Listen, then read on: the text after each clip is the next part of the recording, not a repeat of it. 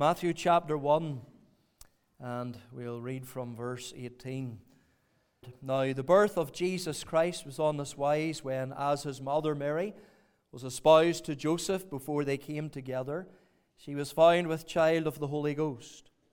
Then Joseph, her husband, being a just man, and not willing to make her a public example, was minded to put her away privily. But while he thought on these things, behold, the angel of the Lord appeared unto him in a dream, saying, Joseph, thou son of David, fear not to take unto thee Mary thy wife, for that which is conceived in her is of the Holy Ghost. And she shall bring forth a son, and thou shalt call his name Jesus, for he shall save his people from their sins. And all this was done that it might be fulfilled, which was spoken of the Lord by the prophet, saying, Behold, a virgin shall be with child, and shall bring forth a son, and they shall call his name Emmanuel, which being interpreted is God with us. Then Joseph, being raised from sleep, did as the angel of the Lord had bidden him, and took unto him his wife and knew her not till she had brought forth her firstborn son, and he called his name Jesus. Now, the story of the Saviour's birth is so familiar to most of us that sometimes I fear it's easy to take it for granted, and we're all guilty of that. It takes a quiet, still, reflective, contemplative heart to let the actual reality of what took place just over 2,000 years ago draw the soul out in adoring wonder of how the eternal, infinite, and unchangeable God stepped through the veil that hanged or hung between time and eternity into history and appeared in the fashion and in the likeness of a man. Worship, not words, is the adequate response to such a truth. Now, here in Matthew's Gospel, we have an account of the life of Christ from the perspective of showing us that Christ is King. 58 times in this book, the word kingdom is used, and 20 times the word king is used. This is the theme of this gospel record, and this is conveyed to us in various ways and various places. John the Baptist's message was, Repent thee, for the kingdom of heaven is at hand. And when the Lord Jesus himself started preaching, his message consisted of the same thing. Matthew writes in a manner to show his readers that Christ fulfilled the many prophecies of the Old Testament that Jesus Christ is the King that God had promised to his people for centuries and centuries. One of the most notable prophecies concerning kingship fulfilled by the Savior is that of Zechariah chapter 9 and the verse 9. Rejoice greatly, O daughter of Zion. Shout, O daughter of Jerusalem, behold, thy king cometh unto thee. He is just and having salvation, lowly and riding upon an ass and upon a colt, the foal of an ass.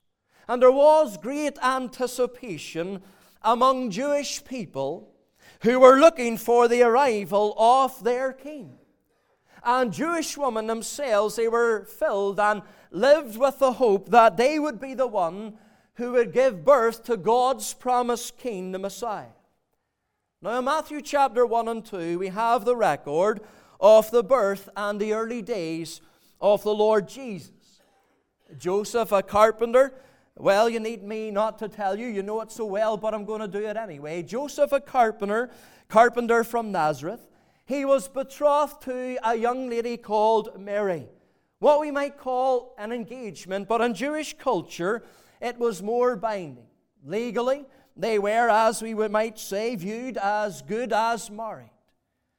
Although they had never lived together, and although they had never consummated that relationship with physical relations, we read that Mary was with child. And this, no doubt, was troubling to Joseph, who is described by the Holy Spirit as a just man.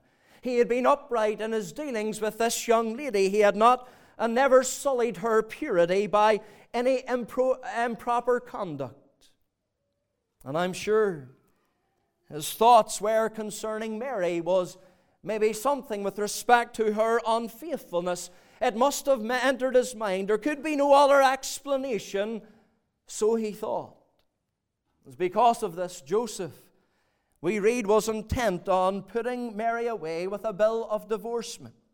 And he wanted to do it quietly and discreetly to spare Mary's embarrassment.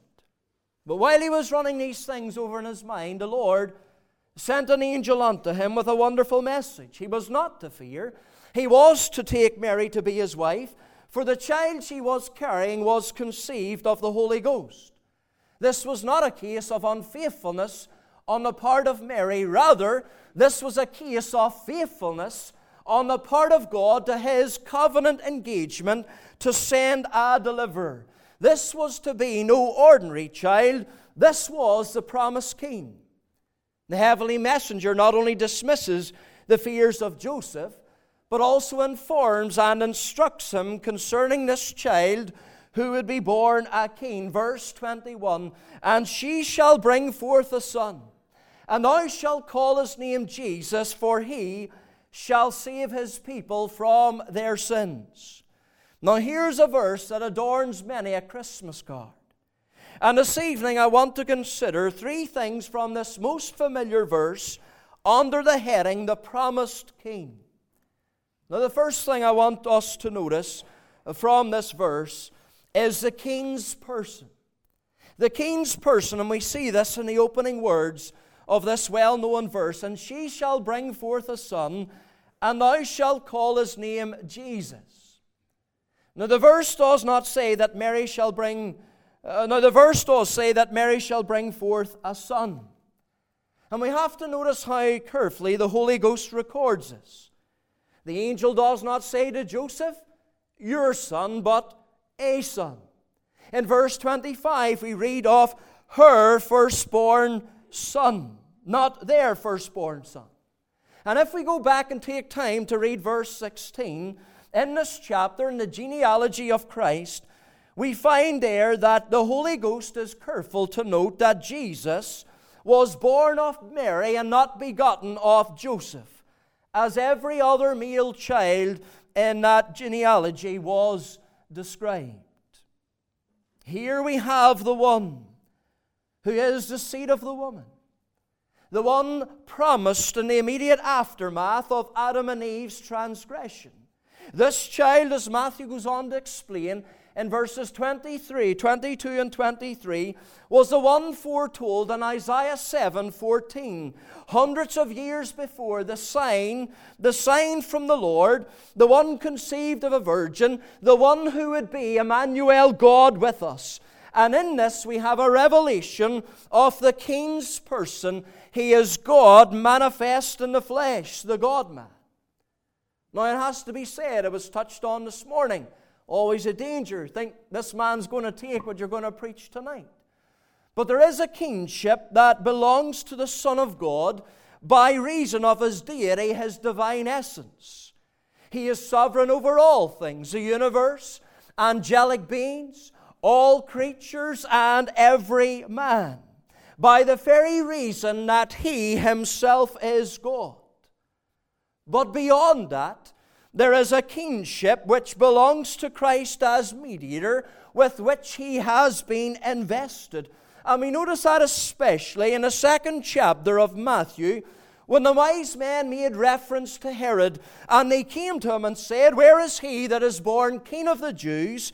For we have seen a star in the east and are come to worship him. There is a special, there is a spiritual kingdom over which Christ exclusively reigns and executes his office as a king for the salvation of his people. And for this reason, the gospel, which is all about the Lord Jesus Christ, is called and is described the gospel of the kingdom a description which would make no sense whatsoever if Christ were not a king. Many, many times in the Old Testament, we read of references to the fact of a promised king who would come and sit upon the throne of David his father and reign forever and ever.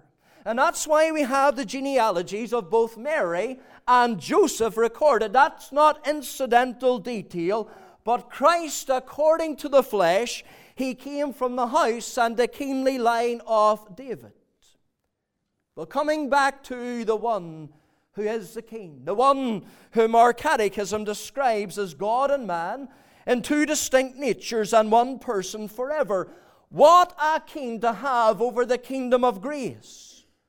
One who has both power and authority to govern all things and to bring all things into subjection unto himself, one who is God but also one who can identify, who can sympathize, who can succor, who can stand as a substitute for those who would be subjects of his everlasting kingdom.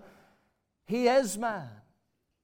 How vital it was for the Son of God to become man in order to establish and to bring about and to order the kingdom of God. We read there in Isaiah chapter 9 and verse 6 about the government and the kingdom being upon him to order it and to establish it with what? With justice and judgment. And how did he order? How did he establish his kingdom? By the judgment and the justice that was meted out upon him at the cross of Calvary. And that could only happen the kingdom could only be ordered and established, this everlasting kingdom, of which there are many subjects if Christ became man. And that was possible by the incarnation through the virgin birth. She shall bring forth a son. It does not say, as it was said to Zacharias, the wife of, uh, or sorry, uh, Zacharias of his wife to Elizabeth where it says there in Luke 1, verse 13, She shall bear thee a son. No, Mary, it was said, she shall bring forth a son, a child formed within her, a son, there, the Son of God and the child formed within her from her substance of her womb by the power and the operation of the Holy Ghost as Gabriel informed her. And by this unique conception and through this unique birth, this child would be truly and fully man, at the same time perfect and pure man, preserved from the original corruption of sin. How vital to establish a kingdom and went into which many subjects would be gathered, that Christ, that the Son of God, became man. And as a man, he was born. And he lived under the law of God. And the obligation lay upon him, as it lies upon all men, to be subject to that law, which ironically he himself given. Furthermore, he was under the threatened penalty of the law should he break it. As a man, he understood what it was, and he learned by experience all the temptations and the miseries of this life. And by that and through that, he can enter into our grief. He can succor those who themselves find themselves under such conditions. As a man, Listen, as a man, and here's a great mystery. As a man, he worshiped God. He obeyed God. He served God. He loved God. He prayed to God. He had faith in God with all his heart, his soul, his mind, and his strength. All that was required of man, that he did. Christ did it perfectly. He was impeccable in his humanity, fulfilled all righteousness. He conformed to the standard of God, something that you and I could never do. The first man, Adam, fell from the perfection by which God created him. And yet, the second man, the Lord from heaven, he measured up. And so he obtained for those who would be saved, those who would be subjects of his kingdom, a righteousness with which God would be pleased. Now, if you turn with me to Jeremiah chapter 23. Jeremiah chapter 23, and it's interesting that in the context of a justifying righteousness, the prophet Jeremiah says these words Jeremiah 23 5 and 6. And listen how it relates to the kingship or Christ the King. Behold, the days come, saith the Lord, that I will raise unto David a righteous branch. There's one springing up from his lineage. And a king shall reign and prosper, and shall execute judgment and justice in the earth. And in his days Judah shall be saved, and Israel shall dwell safely. And this is his name whereby he shall be called. Listen, here it is the Lord our righteousness. This child, this king that we're reading about here in Matthew chapter 1 was to be called Jesus. What a name! A name above all names. You know, the first child born into this world was called by a name which expressed the fond hope of his mother Eve she exclaimed, I have gotten a man from the Lord. And so she called him Cain, a name which means acquired or possession. And it strongly suggested that Eve thought him to be the promised one. And yet the infamy of his wicked and evil deed bitterly put to flight any hope that Eve might have had that he was to be the Savior. But this child, born of Mary, the promised one, was, was the Savior of men and is the Savior of men. And his name is Jesus. This name, as many of you are aware, it is the Greek equivalent of the Hebrew name Joshua. A name which means Jehovah saves or Jehovah is salvation. And that sacred name, Jehovah, is a name by which God made himself known unto Moses as he came to keep his promise to deliver his people from bondage. And as the Lord Jesus, as he walked around Nazareth, because this is a name that he would have been known in his community, and every time that name Jesus was called, the people of his day would have understood that that name means the Lord is salvation. Here's a revelation of the King's person, the one promised by God. And this leads us into a second point this evening the King's purpose. There's the King's person, but here we have the King's purpose. Now, the King's speech.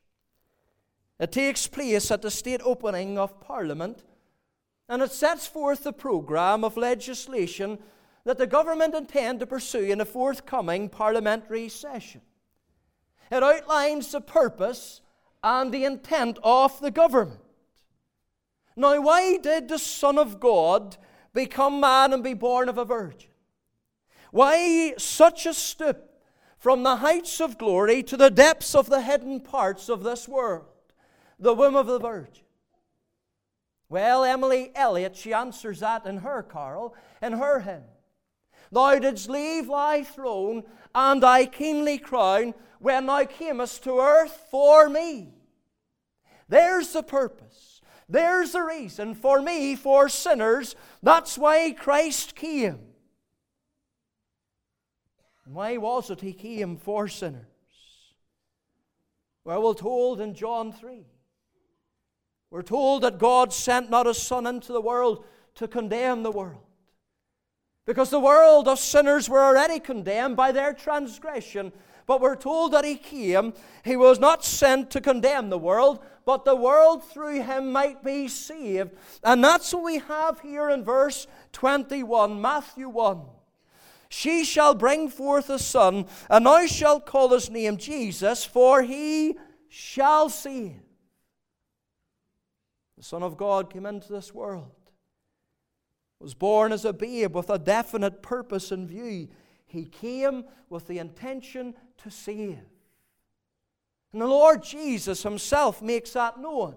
Luke 19, verse 10 For the Son of Man is come. What's His purpose? What's His intention? To seek and to save that which was lost. And verse 21 speaks of the saving purpose and intention with certainty. He shall save. There are no ambiguities in this, there's no uncertainties.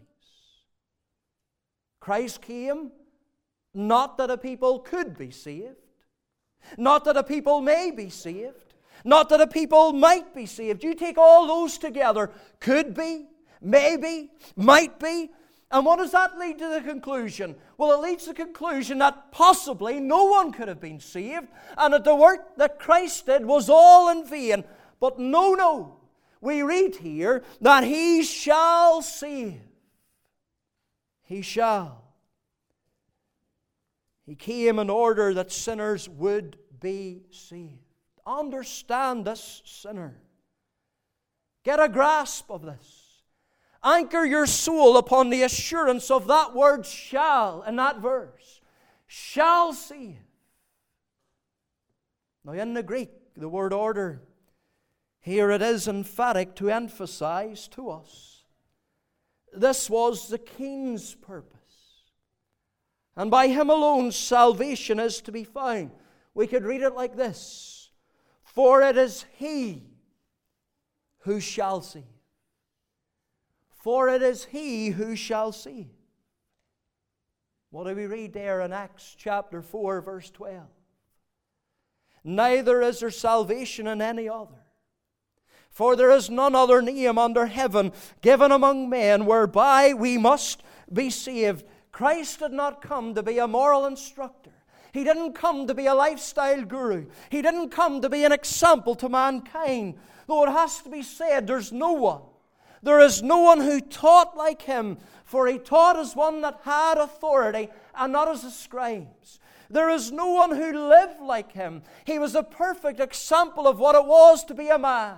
There is none as holy as he. He went about doing good. He had compassion and love to the poor and the destitute and the diseased and the suffering and the outcast. There's no one that lived like Christ. But that's not why he came.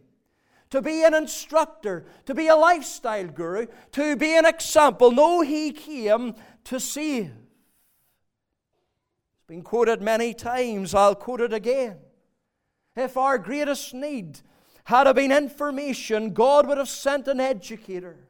If our greatest need had been technology, God would have sent a scientist. If our greatest need had been money, God would have sent economist. But our greatest need was forgiveness. And so God sent a Savior. A Savior. Yes, all by nature are doomed to die.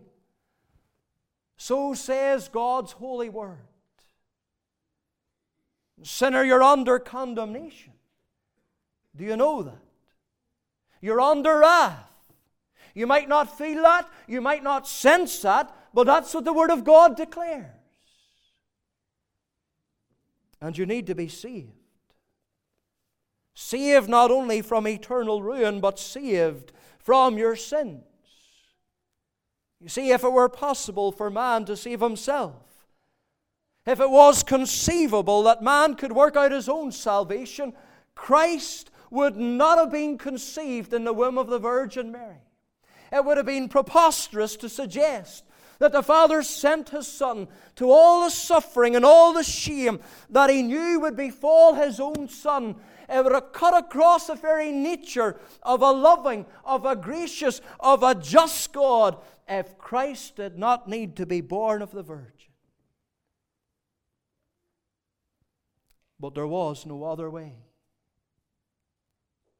Jesus alone is the Savior of men, and it is to Him you must fly. He, for it is He who shall save. It's not to the church, it's not to a creed, it's not to a ceremony, it's to Christ. If you want to be saved, have you done that? Have you called upon the Lord for salvation, young child in here, little one? For it is He who shall save you. Not your parents, not the preacher, it's not the catechism. It's good to have Christian parents, good to have a faithful preacher. It's good to have a sound catechism and confession, but it's to Christ you must go. And He will save you. Now, this word save, which we have in verse 21, it's a word that has various meanings to it, and they're all accomplished by and through the work of Christ. It can mean to rescue, to be rescued. And that implies what? Danger. Danger. Sinner, do you realize? The precipice of hell that lies before you, and the wrath of God which hangs above you. And yet in Christ there is safety. In Him there's a refuge, for the wrath of God was poured out upon Him and he went into the darkness of abandonment in order to bring sinners to the light of glory. This word saved or save, it also means to be delivered. And that is a meaning that implies detainment. And I'll ask another question Do you realize that you're under the bondage of sin? Do you understand that? Do you think that you're free to do whatsoever you please? Well, in a sense, that's true, for what pleases you is sin. And you do those things to which your heart inclines, which is away from God, towards self, towards sin, and so in a sense you're, you're not free. You try to do those things that please God, but you fail. You are as a prisoner kept by a strong man, and yet in Christ there is liberty. He came to set sinners free, and whom the Son sets free, they shall be free indeed. He crushed the head of the devil at Calvary. He is the one who is stronger than the strong man. Satan was bound by Christ's death and resurrection and has been rendered powerless to hold on to sinners, Christ came in order that new life would be given, that a new heart would be imparted, that you truly would be free, free to do those things that please God by the enabling power of the Spirit of God. This word saved, it also means to make whole. And that's a meaning that implies disease the corruption of sin that courses through your being, polluting and defiling every faculty that you possess. Your thoughts, your words, your actions is all tinged, all infected with sin. A spiritual condition which, if not dealt with, it leads to death, eternal death, separation from God. And yet Christ came and His gospel is the healing balm, and His blood is the cleansing agent that rids you of the malady of your sin and makes you whole and complete in Him. This word save, it also means to preserve. And that's a meaning that implies what? Destruction.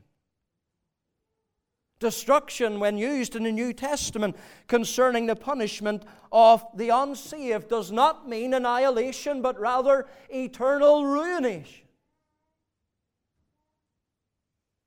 This is what you need to be saved from. The wages of sin is death, but the gift of God is eternal life. Have you been saved? Rescued from danger? Delivered from detainment? Made whole from disease, preserved from destruction. You can only say you're saved if you've repented of sin and trusted in Jesus Christ, for it is He. It is He who shall save. You see, all these things danger, detainment, disease, death, destruction are the consequent of sin and what the curse brought into this world and upon mankind. And you need to be saved. You need to be saved from the curse in order. In order to be in God's kingdom. And it was for that reason that King Jesus was crowned with thorns. a symbol of the curse. It was for that reason he went to the tree. And he bore his, in his body our sins to the tree that he might remove sin from us. As far as the east is from the west, it is the Lamb who takes it away. It's the Lamb who carries it out of the way. If you are to be saved, it is to Christ you must come. That's His purpose. He came to save. But finally, this evening, we have noticed the King's person, the King's purpose, but finally, the King's people. The King's people. And she shall bring forth a son, and thou shalt call his name Jesus, for he shall save his people from their sins. Yes, the king came with a purpose in mind, but he also came with a people in his heart. What a wonderful thought that is, child of God. He came with a purpose in mind, and he set his face to go to a flint, or as a flint to go to Jerusalem. He was determined to do it for the purpose in view to save, but he came with a people in his heart. He loves sinners. And that's why he came to save sinners, and the order is important. It wasn't that he saved sinners and, and then only began to love them.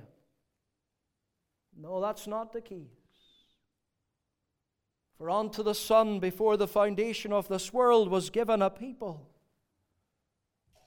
Given not because of any foresight of good in them, or what they would do, or how they would choose concerning Jesus Christ. No, none of those things, but rather by free and sovereign grace, God's love was set upon a particular people whom Christ would save. Oh, there's those who would stumble over this glorious doctrine of election, God's choice. But listen, it magnifies the grace of God and it highlights the depravity of man. Sinner, do you not halt or stumble over this wonderful revealed truth that God as a people, rather, let it encourage you to come to Christ for salvation. Salvation which is full and free and complete and certain for those whom the Father has given to the Son. They shall come to him. And him or her that cometh to Christ he will in no wise cast out. He will receive you. Your coming is an evidence that God is drawing you, and whom the Father loves, He will draw to the Son. Delay no longer, but come to Christ at once. You see, the Lord, if you do that, the Lord will deliver you from the power of darkness. And He will translate you. And that's a word that can mean to carry over one land border, one country's border to another. He will translate you. He will carry you. He will bring you into the kingdom, the kingdom of God's dear Son. Do you know there's two kingdoms in this world?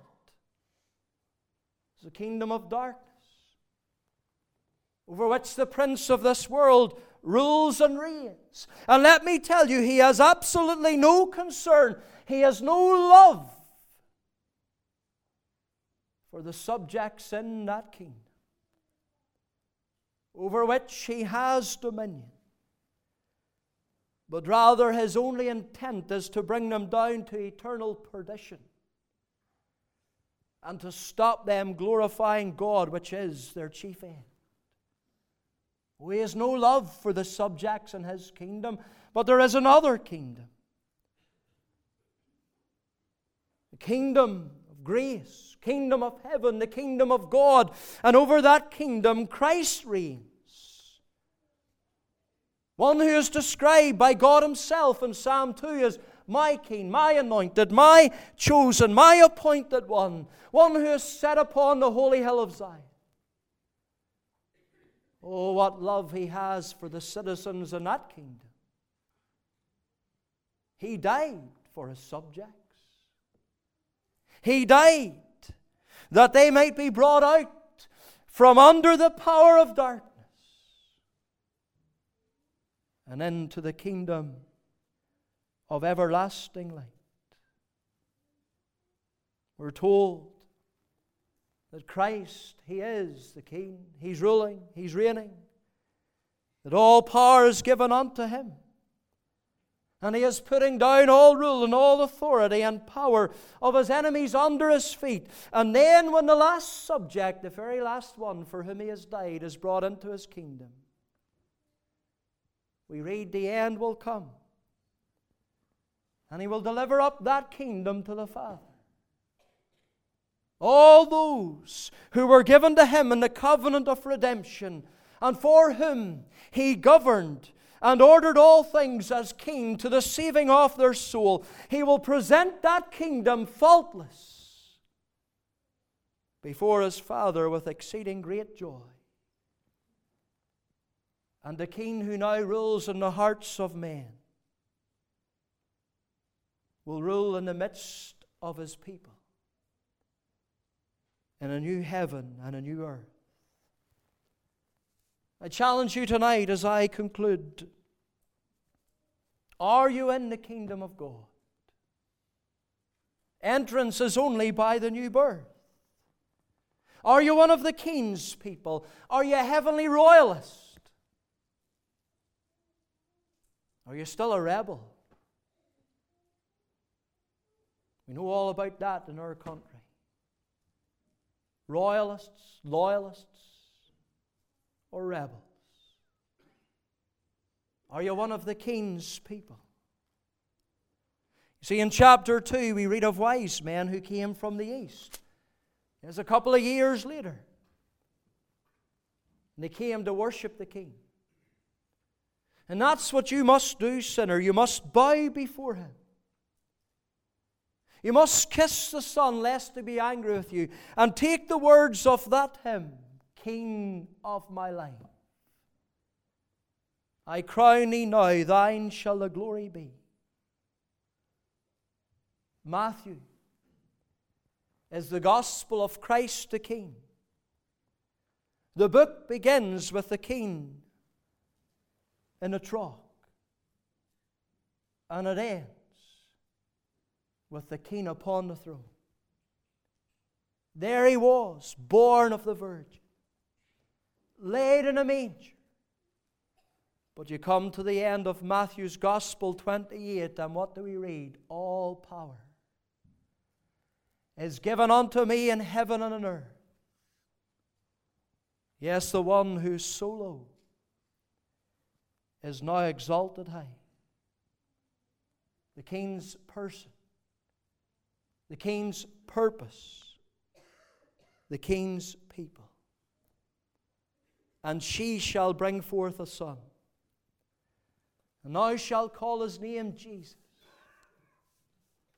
for he shall save his people from their sins. May the Lord fulfill his purpose in you tonight. That you would hear us call, that you would come he invites you still. He's striven many a year with you. Come to the King. Bow at his footstool. And he will save you for time and for eternity. Let's bow in prayer. God's people, let's be very sensitive around this time. Pray the meeting still continues that the Spirit will strive and that God would speak. Our eternal God and loving Father, we know, God, from Scripture that Christ came to do a work. And we also know that He accomplished the work as He cried, It's finished. Now we live in the age of the application of the work of redemption. nor there are a people given unto Christ, to whom the gospel must be preached, to whom faith and repentance must be given. And that is thy work. It is the work of our God. And Lord, I pray that you will speak to those who are gathered here this evening the youngest child, to the oldest individual who sat for many a year, and yet they're not saved, still in danger, still detained, still with spiritual disease, heading towards eternal destruction. Oh, Father, I pray that Thou would have mercy upon such, and Thou would save them this night. Lord, we pray that you would speak all for Thy people. May they be blessed to know that they are in the kingdom of God, that there is a great King who rules and reigns, who loves them, and who has a care for their soul. Now I pray that the grace of the Lord Jesus, and the love of God, and the fellowship, communion of the blessed Spirit would be the portion of thy people this night and forevermore. Speak on, we pray. Fill the inquiry room with an anxious soul. Bring glory to Christ, for this we asked, in the Saviour's precious and his worthy name. Amen.